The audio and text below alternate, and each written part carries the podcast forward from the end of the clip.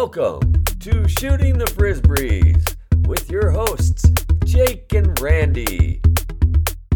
Discussing all things freestyle frisbee and whatever else that comes up. All right.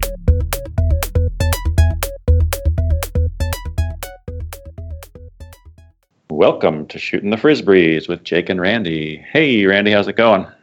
Hey, I'm doing great. It is a absolutely stunning day here in Seattle right now. It's uh we had a bunch of rain, so it really cleared out the sky. So the Olympic Mountains are just stellar, just beautiful. Uh, besides that, I had a question for you. I wanted to ask you. So, do you have a favorite frisbee word?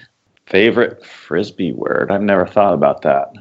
Uh, well, I guess I'm going to go with Hane because it's sort of been the theme of all of the work that I've done in promoting frisbee, Haynesville, and doing heinous moves and the Super Hane tournament.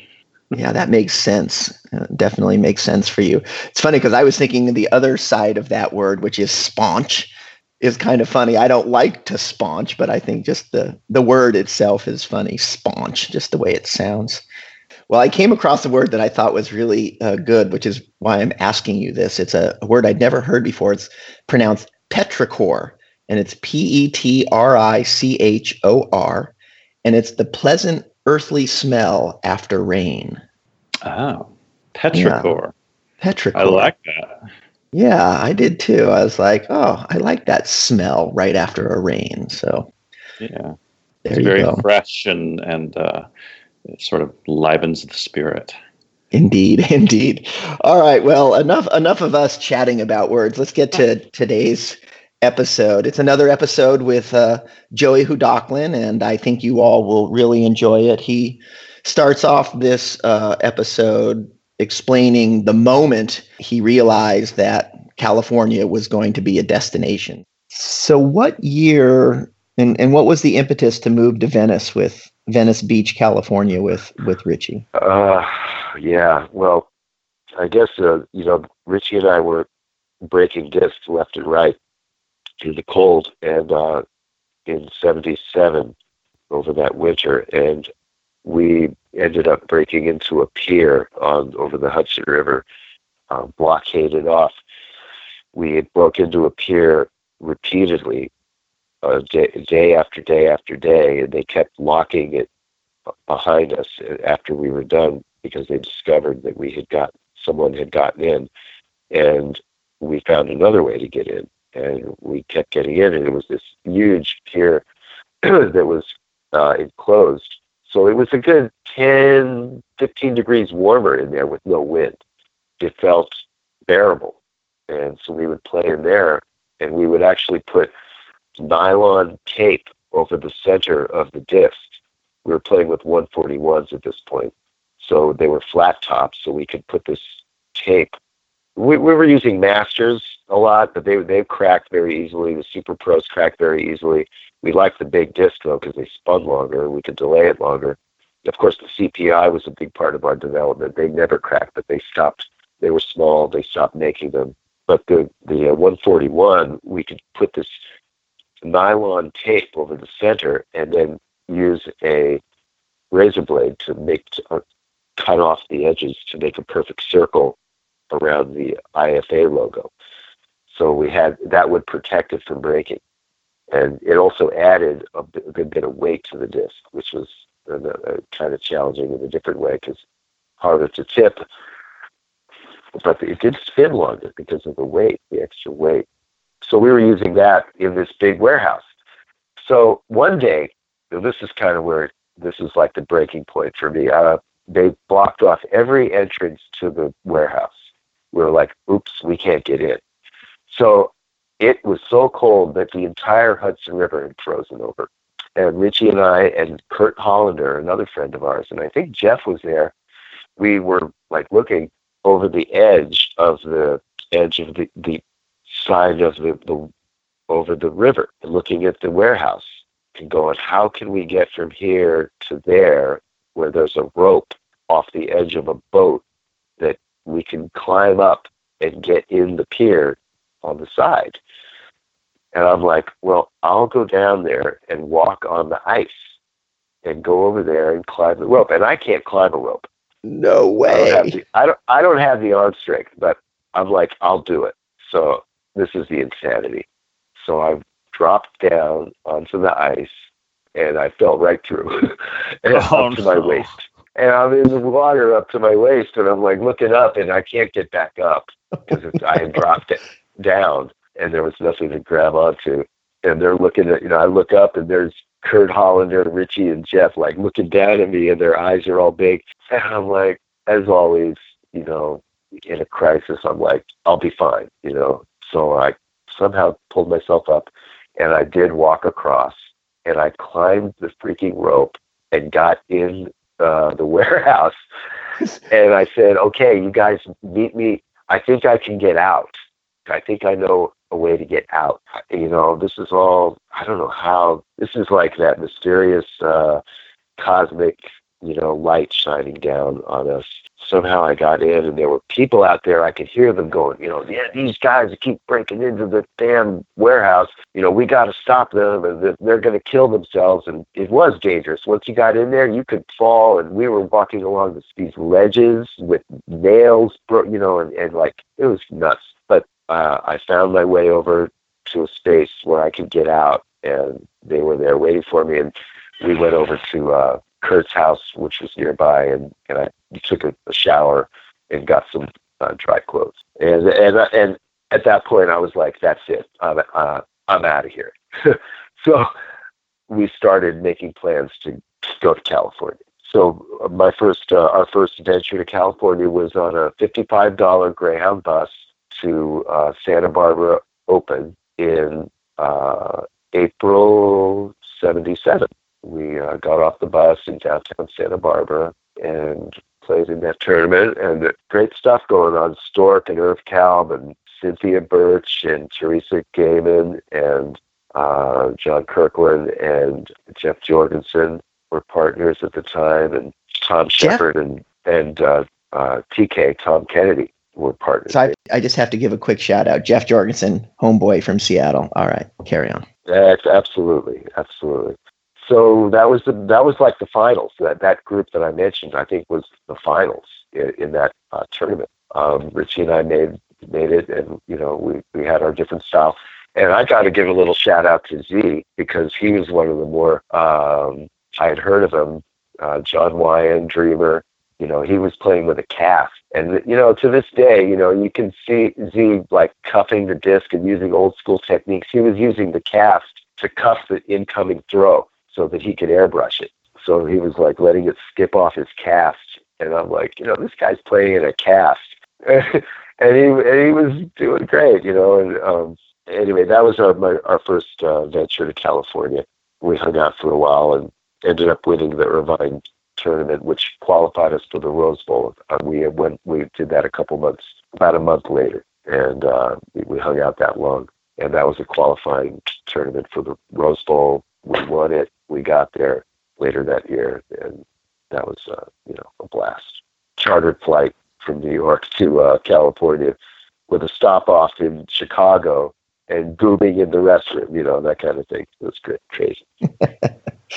So did you did you move to Venice Beach at that point, or did you stay in Santa Barbara? No, well, we went down to L.A. and uh, Jo Cahow let us stay in her place for a night. Richie and I were kind of experienced campers, and so we had a lot of our equipment with us, and we were going to go camping. And we did, and we found out it was way too cold to hang out for what we were prepared for. We thought it was like California, you know, so hey, it's going to be warm.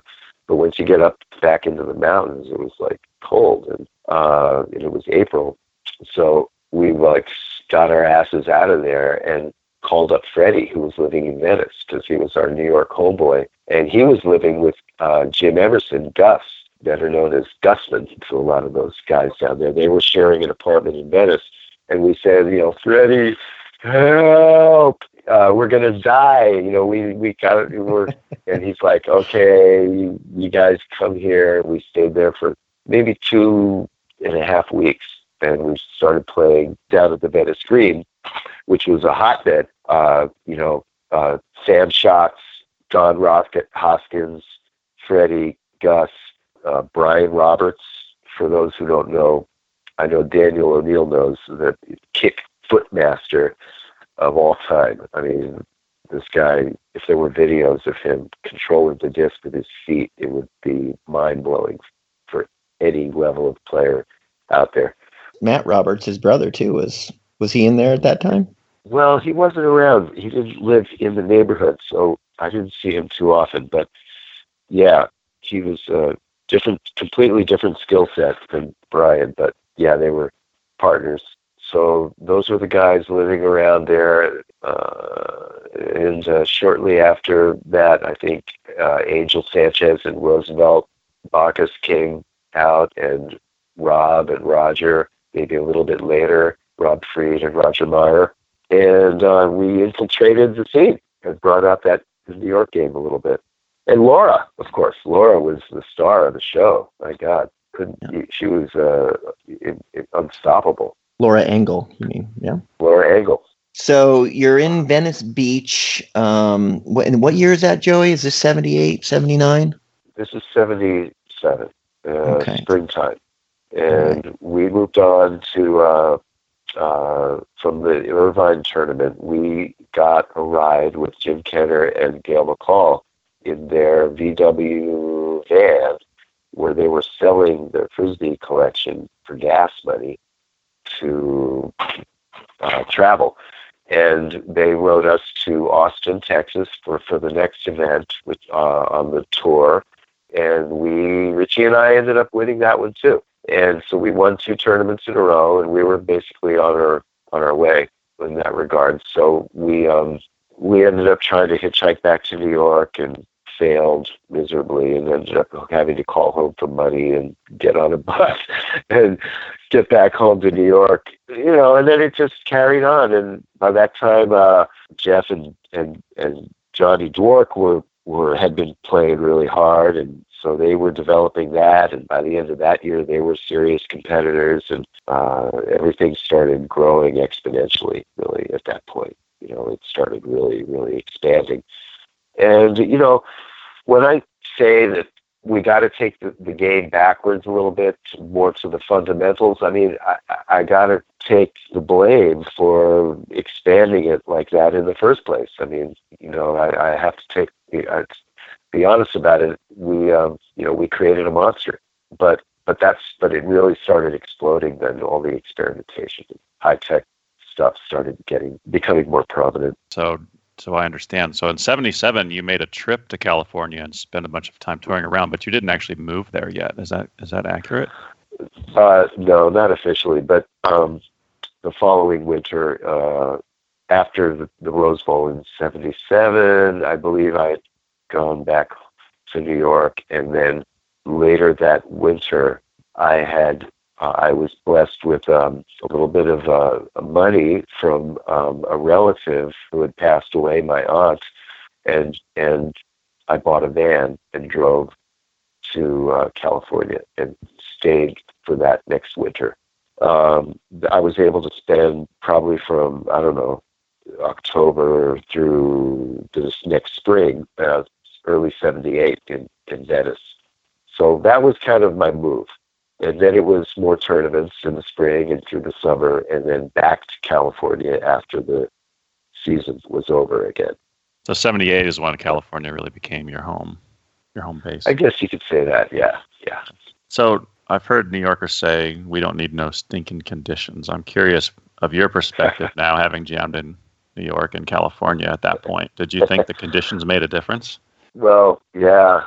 I mean, I left New York to get out of the winter. You know, I left there again two and a half years ago to get out of the winter, uh, among other things. But yeah, it made a difference. I mean, so I guess this is where the blending of the styles became uh, started taking hold.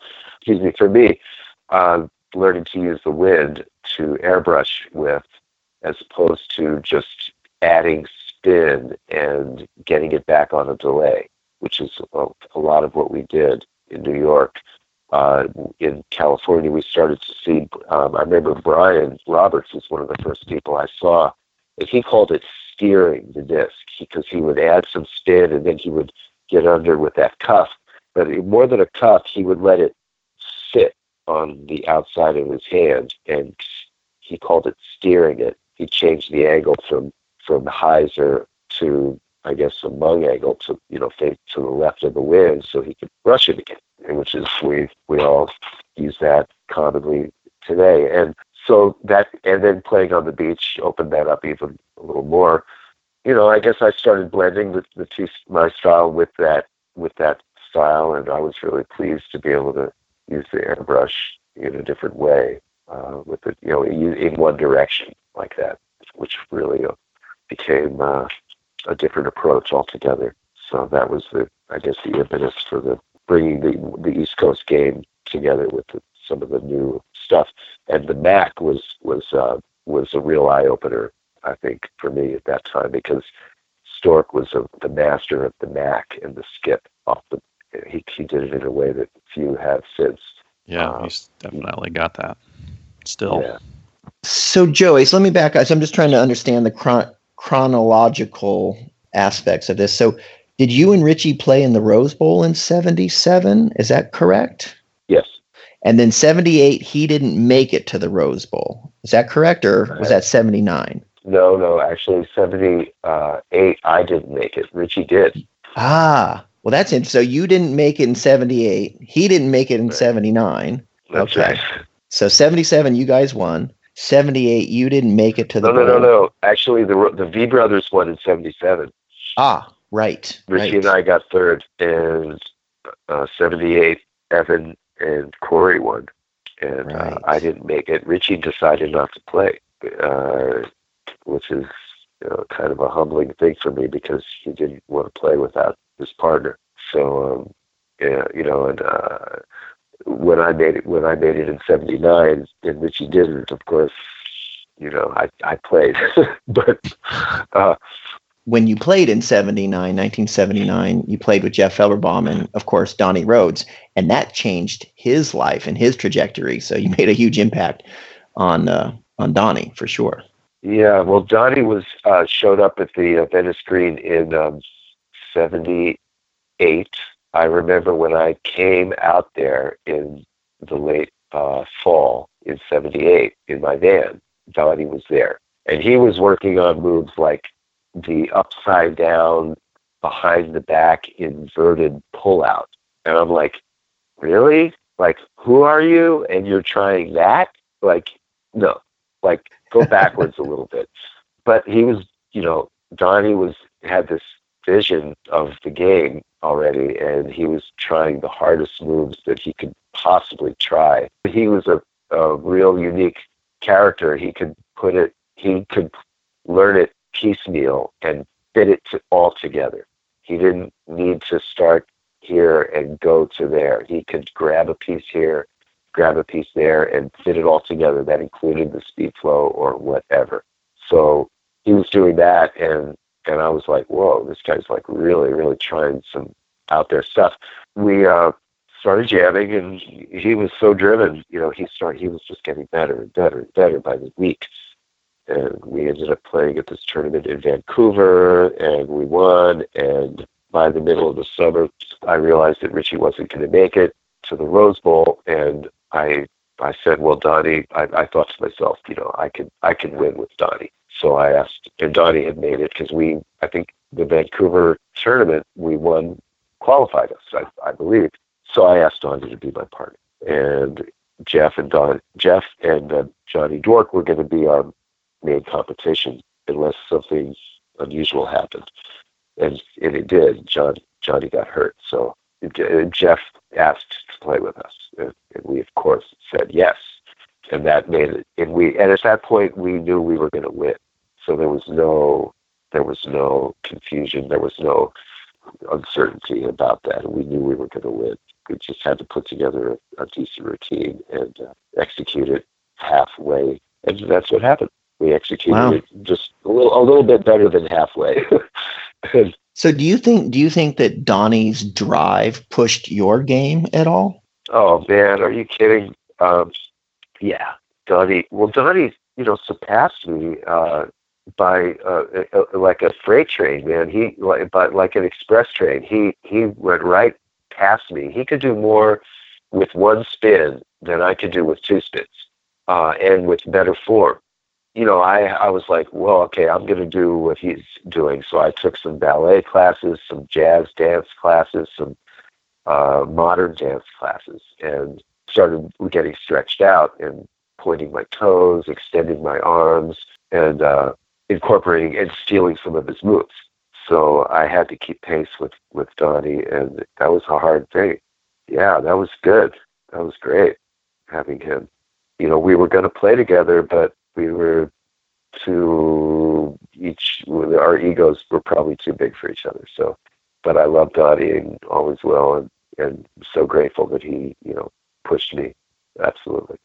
Yeah, it sounds like it was a a mutual uh, drive for both of you. Like you were both pushing each other, and you guys just went went out there, went to a stratosphere that was uh, maybe not seen again. Yeah, yeah. In the beginning, it, it was kind of for me. It was like, hey, look what I found. you know, I got this. I got this kid here. Check him out. You know, and I can do my thing, and and I just, you know, he can rely on me, and and I knew what he was that he was he really shines in front of people. So, and that's not my forte really. My forte is just doing moves, and you know, I had to learn to be.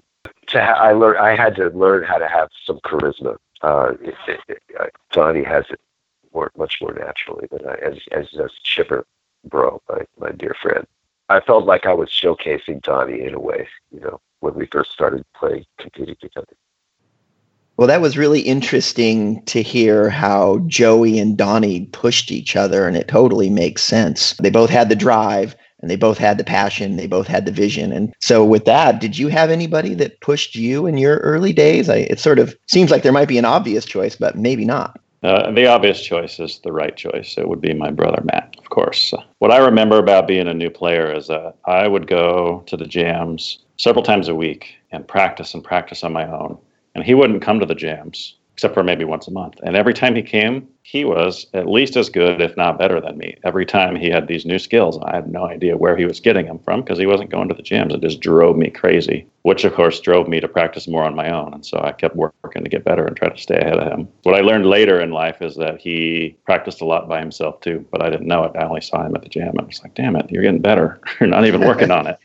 you thought that he was just playing while you were seeing him.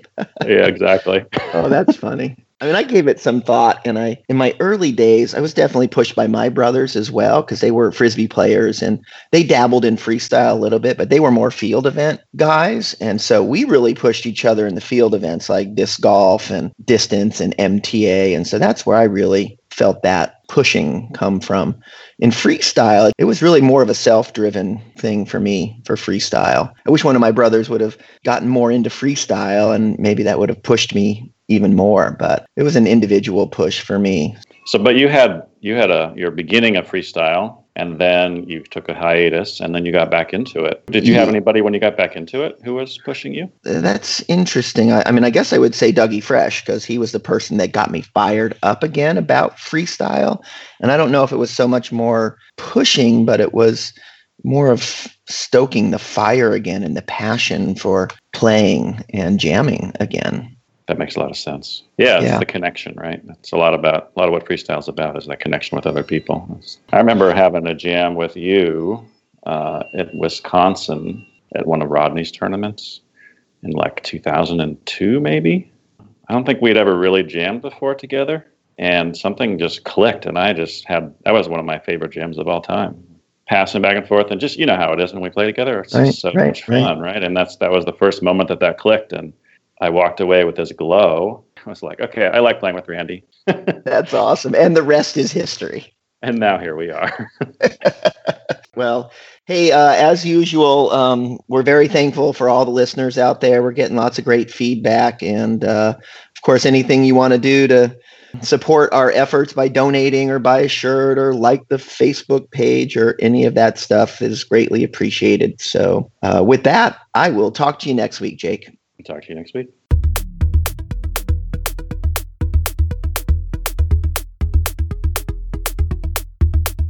Thanks for listening to Shooting the Frisbees with Jake and Randy. To contact us or for more info, check us out at frisbeeguru.com.